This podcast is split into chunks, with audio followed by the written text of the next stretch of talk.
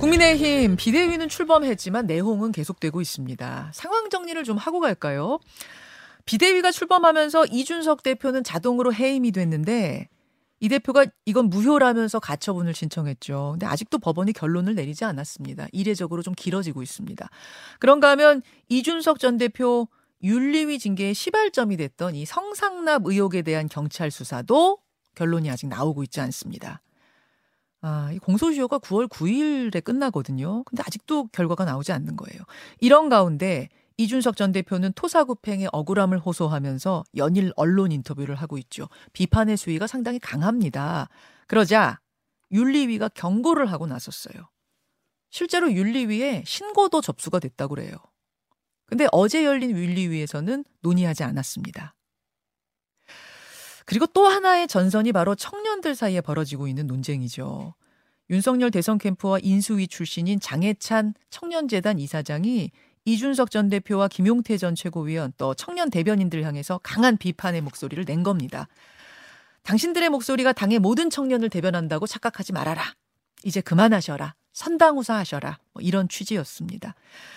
여기에 대한 김용태 전 최고위원의 입장은 어제 직접 들었고요. 오늘은 장해찬 이사장의 반론 인터뷰 준비를 했습니다. 청년재단 장해찬 이사장 어서 오세요. 안녕하세요. 장해찬입니다. 어제 김용태 전 최고위원이 인터뷰를 했는데 음, 장해찬 이사장님을 향해서 측은하다. 네.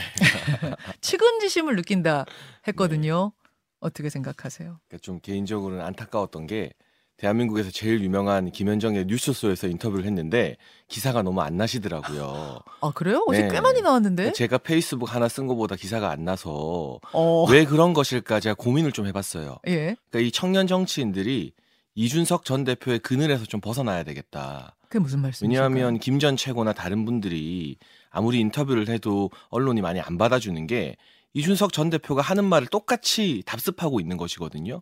좀 다른 차원의 이야기나 다른 이야기들을 해야만 그분들이 이준석의 아바타, 이준석 키즈가 아니라 독자적인 생명력을 가진 청년 정치인으로 활동할 수 있겠구나라는 생각이 들어서요. 어. 저는 이 CBS에서 라디오 게스트로 7년 전부터 활동을 해오면서 저의 영역을 쌓아가지 않았습니까? 음. 그리고 윤석열 정부를 향해서도 비판할 건 비판했었고 또 지금은 이 2030 청년 정치 진영에서는 감히 누구도 대항할 엄두를 못 내는 이준석 전 대표를 향해서 포문을 열 수 있는데 뭔가 다른 분들을 보면 김 전 최고나 뭐 나국대 대변인들이나 예. 이준석이라는 어떤 절대적 지표를 보고 따라가는 어떤 그런 아바타적 느낌이 있기 때문에 이 말에 힘이 좀 덜 실리는 건 아닌가 어... 그런 의미에서 이제 독자적인 어떤 목소리를 좀 더 많이 냈으면 좋겠다 좀 분발을 촉구한다 응원드리고 싶습니다.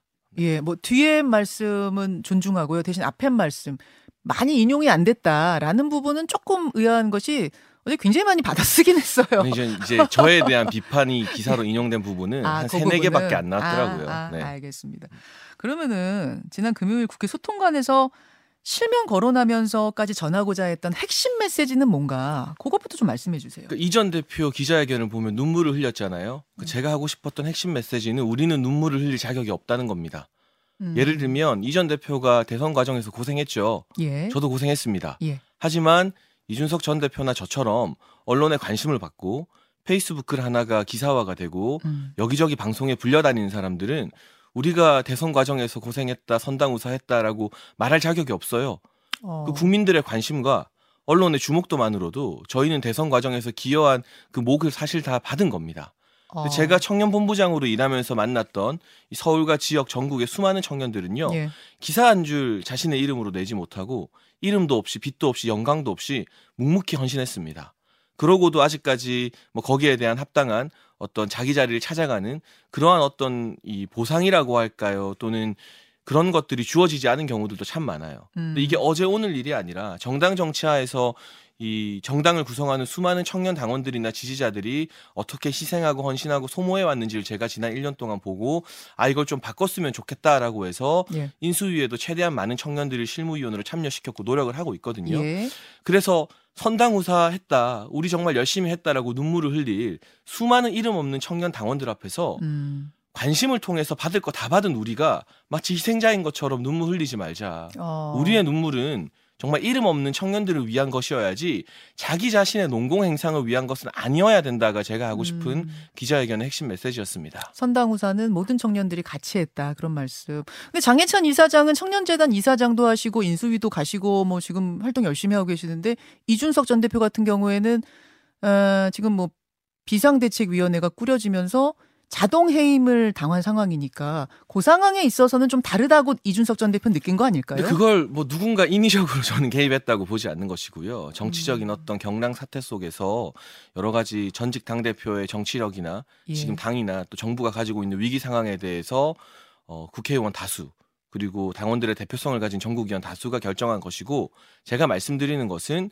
이 언론의 관심이라는 게 사실 정치적 동력인 거잖아요. 음. 언론이 얼마나 주목을 하고 말 한마디 한마디가 기사가 되고 방송에 나갈 수 있고 그런 점으로 충분히 혜택을 받은 우리가 이 희생자 피해자 코스프레 안 했으면 좋겠다라는 말씀을 좀 드리고 싶었던 거예요.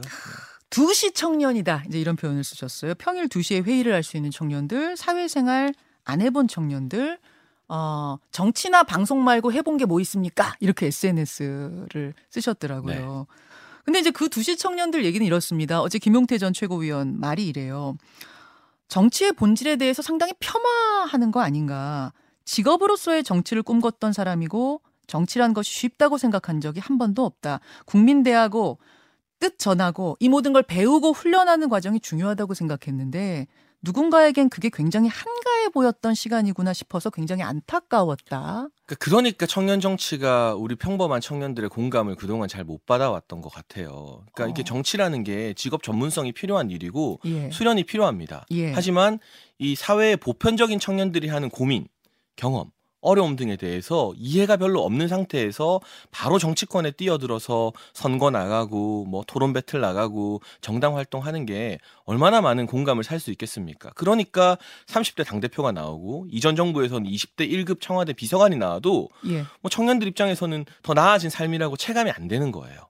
어... 저는 그 지점을 좀 지적하고 싶었고 혹시 그 청년들이 계속해서 뜻을 펼 수 있도록 밀어주지 않고 잘라내기 때문에 그렇게 되는 건 아닐까요? 그러니까 기성 정치권과 기득권의 문제도 있죠. 하지만 이 청년 정치라는 사람들이 언제까지 예. 이 기성 정치권을 향해서 우리 자리 늘려줘, 뭐 음. 뭐 공천 더 많이 해줘.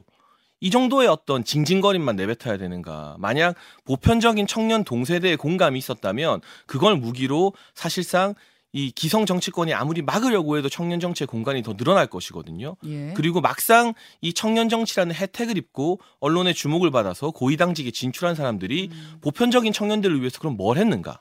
자, 정리를 하자면 그러니까 사회 경험 없이 그냥 정치에 뛰어드는 청년들이 끝까지 뿌리를 내리지 못한 거. 그 이제 사회와의 괴리가 있어서 그렇다 그런 말씀을 지금 하시는 네, 거예요. 그리고 제가 여의도 두시 청년이란 말은 네. 상당히 순화한 것이고요. 이걸 직설적으로 표현하면 엄카 정치인이죠. 엄카 정치인이 뭐예요? 엄마 카드로 정치하는 정치인들인 거죠. 아, 네. 그게 무슨 말이에요? 자기가 땀 흘려서 번 네. 돈으로 우리 국가에 세금을 네. 내고 기여하면서 그 와중에 느낀 여러 가지 고충들을 가지고 정치를 해야 되는 게 저는 건전한 청년 정치의 모델이라고 생각하는데 예. 뭐 재산의 유무나 뭐 부자다 아니다 예. 금수저다 흑수저다를 떠나서 이 엄카로 정치하는 일종의 문화가 과연 이 동년대 청년들의 공감을 살 수 있는가 그 아. 부분에 대한 좀 지적을 아무도 안 하길래 제가 청년 정치를 많이 봤을 거잖아요 지난 음. 7년 동안 네, 네. 짧게는 또 1년의 대선 과정 동안 그런데 오히려 이 여의도 두시 청년이란 말은 이준석 전 대표가 먼저 쓴 거예요 음, 맞아요. SBS 네. 언론 인터뷰에서 예, 예. 우리 당을 위해 위해서 묵묵히 헌신하고 행사 때마다 현수막 달고 의자 나르는 사람들을 여의도 두시 청년이라고 비하하더라고요. 그래서 그 말을 저는 그대로 돌려드리는 것 뿐입니다. 그냥. 음, 그 엄카 정치인이다. 그 사회생활 아니 자기 돈으로 정치 시작하지 않았다 지금 그 말씀하셨는데 근데 뭐 IS 같은 경우도 25살에 국회의원 되고 30살에 당내 분란 다 규합하는 엄청난 정치력을 보였던 인사거든요. 지금의 그분도 엄카 정치인은 아니잖아요. 그만한 정치력을 보이고 있나요? 그러면 어. 결국 정치는 결과로 말하는 거거든요. 예. 그런데 어찌 되었거나 뭐 두시 청년이건 엄카 정치인이건 예. 들어가서 당 지도부도 되고 예. 언론의 주목도 받는 위치에 올랐으면 아 청년들 세워보니까 뭔가 다른 애라는 평가를 만들어낼 음. 막중한 의무와 책임이 있는 건데 그렇지 않잖아요. 알겠습니다. 그렇기 때문에 이 청년 정치의 어떤 패러다임이 소위 말하는 이준석 전 대표와 친 이준석계 위주로 일변도로 흘러갔을 때 우리 사회가 청년 정치를 바라보는 시각이 오히려 더 부정적이 될 수 있겠다 싶은 위기감에 다른 목소리의 청년 정치도 음. 있다는 걸 좀 알릴 필요가 있었던 것 같습니다. 아, 그러니까 뿌리 내리고 일단 일단 장혜찬 이사장은 엄카 정치인 아니신 거예요? 네, 나이 저는, 나이가 젊으신 청년이시잖아요. 네, 저는 뭐 이런 한 장 상속이나 증여받은 적이 없습니다. 하면서 네. 아, 다른 분들도 다 엄마 카드로 했다는 증거는 어, 증거는 아니, 없으시잖아요. 건 아닌데 너무 싸잡아서 다 엄카 정치인 이러면 또 보편적 경향 네. 그리고 본의 아니게 제 비판이 전선을 확대하다 보니까 상처 입는 분들도 있겠죠. 그렇죠. 그 부분에 대해서는 요즘 핫한 심심한 사과를 드리고 싶은데 다만 이 이준석 전 대표라는 예. 청년 정치 지형에서 누구도 감히 비판하기 힘든 절대 음. 권력이거든요. 이 전 대표는 청년 정치 안에서는 그분을 비판하고 그에 동조하는 소위 이준석 키즈들에게 음. 좀 날선 각을 네. 세우기 위해서는 좀 넓은 표현을 쓸 수밖에 없었다. 이준석 전 대표는 엄카 정치인이에요? 아니 이준석 전 대표는 그래도 본인이 비트코인도 잘하고 방송도 열심히 했고 네. 나름의 어떤 지형을 보여줬죠. 오히려 이전 대표가 뿌렸던 씨앗을 그 이전 대표를 따르는 사람들이 제대로 흡수하지 못하고 있는 것 같아요. 알겠습니다. 네. 그런 생각을 가지고 이제 비판적인 목소리를 좀 내야겠다 생각하셨다는 네, 저는 말씀. 비판은 하지만 이전 대표가 음. 열어젖힌 새로운 청년 정치 장의 공은 분명히 인정하고 있습니다. 하지만 그게 전부가 아니기 때문에 그걸 일률적으로 따라가는 행태에 대해서 비판을 하고 제동을 예, 건 거죠. 다른 목소리가 있다는. 근데 왜 갑자기 장혜찬 이사장이 SNS도 아니고 국회 소통관을 얻어서 그런 입장문을 발표했느냐 이상하다 뭐 또 이런 제기 의혹 제기들이 있었어요. 이른바 배우설 누가 뒤에서 어 조언을 하거나 혹은 음. 뭐 조정을 하고 있는 건 아니냐 이런 이제 아까 아바타 얘기하셨는데 이른바 아바타설이 여기서도 제기가 됐거든요. 사실 네. 많은 정치인들이요 이런 네. 논란을 피해가려고 합니다. 이런 논란의 중심에 서게 되면 지지하는 분만큼이나 아주 격렬하게 싫어하는. 음. 제가 그래서 최근에 뭐 식물인간 되면 좋겠다는 악플도 받고 있지 않습니까? 어 그래요? 네, 그 강성 팬덤으로부터 어. 그러니까 이전 대표의 강고한 강성 팬덤이 어떤 보복 을 악플로 가할지 뻔히 보이는 상황에서 이게 누가 시킨다고 되는 일입니까? 그리고 저는 이제 청년재단 이사장 인사가 진행되는 과정에 음. 윤리위 징계 직전에 오히려 이전 대표의 편을 강하게 들었습니다. 그랬었죠. 네. 그랬는데 제가, 왜 갑자기 목소리가 또 확 변했냐 이런 그 제가 어떤 이사장 직이나 이런 데 욕심이 있었으면 예. 그 시기에 아무 말도 안 했어야죠. 근데 그 시기에 저는 이전 대표 편에서 윤리위 절차의 부당함에 대해 이야기를 했고 다만 이전 대표가 윤석열 대통령을 직접 직격하고 비난한 그 시점부터 제가 모든 방송에서 논조를 바꿨거든요. 하지만 방송 출연만으로 한계가 있더라고요. 음. 뭔가 이 청년 세대에 다른 목소리가 있다는 걸 효과적으로 국민들에게 알리기 위해서는 국회 소통관 기자회견이 좋은 수단이라고 생각을 했고요. 누군가 기성 정치인들하고 논의하고 이러신 건 아니에요. 그러면? 이걸 논의한다고 할 수 있는 상황도 아니고 기성 어. 정치인들도 바보가 아닌 이상 이런 지시를 잘못 잘못 내렸다가 네. 제가 만약 마음이 바뀌어서 네. 누가 나한테 이러더라 말하면 큰일 나는 거잖아요. 그러니까 보통은 이전 대표에 대해서 단 한마디 비판도 못하는 분들이 이전 대표만 맹목적으로 추종하는 분들이 오히려 저에게 배우설을 제기하는데 알겠습니다. 저는 윤석열 정부 장관이나 사회부 총리 자르라고 했던 사람이에요. 자, 이런 목소리를 가진 청년들의 입장을 모아서 입장문을 곧 낼 계획이시라고요? 아니요, 그건 좀 잘못 전달된 아, 것 그래요? 같은데 저, 저 말고도 예. 다른 청년들이 여러 가지 성명 발표나 기자회견을 좀 준비하는 움직임이 있더라고요. 어. 더 이상 이 정부 여당 내에서의 혼란을 방지하고 우리가 비대위 체제 지지하면서 윤석열 정부의 성공을 위해서 힘을 모아야 한다라고 생각하는 청년들이 왜 없겠습니까? 얼마나 되는 걸로 파악되세요? 일단 이번 지방선거에서 당선된 2030 예. 지방 의원들, 뭐 예. 기초의원이나 광역 의원들도 그런 논의를 본인들이 하고 있는 것 같고 또 17개 시도당의 청년위원회가 있습니다. 저희 당에서 오래 고생한 정통 청년 조직인데요. 그 17개 시도당 청년위원장들도 여러 가지 고민을 하고 있어서 곧 입장문을 내요. 제가 그거에 대해서 웬만하면 하지 마라. 이 짐은 나 혼자 지겠다라고 설득은 하고 있는데 어. 일단 그런 일군의 움직임들이 조성되고 있는 것만큼은 분명해 보입니다. 청년재단 장혜찬 이사장 여러분 지금 만나고 계십니다. 지금 당 윤리위에서 어, 이준석 전 대표 추가 징계가 논의될 수도 있다. 이런 얘기가 나와요. 왜냐?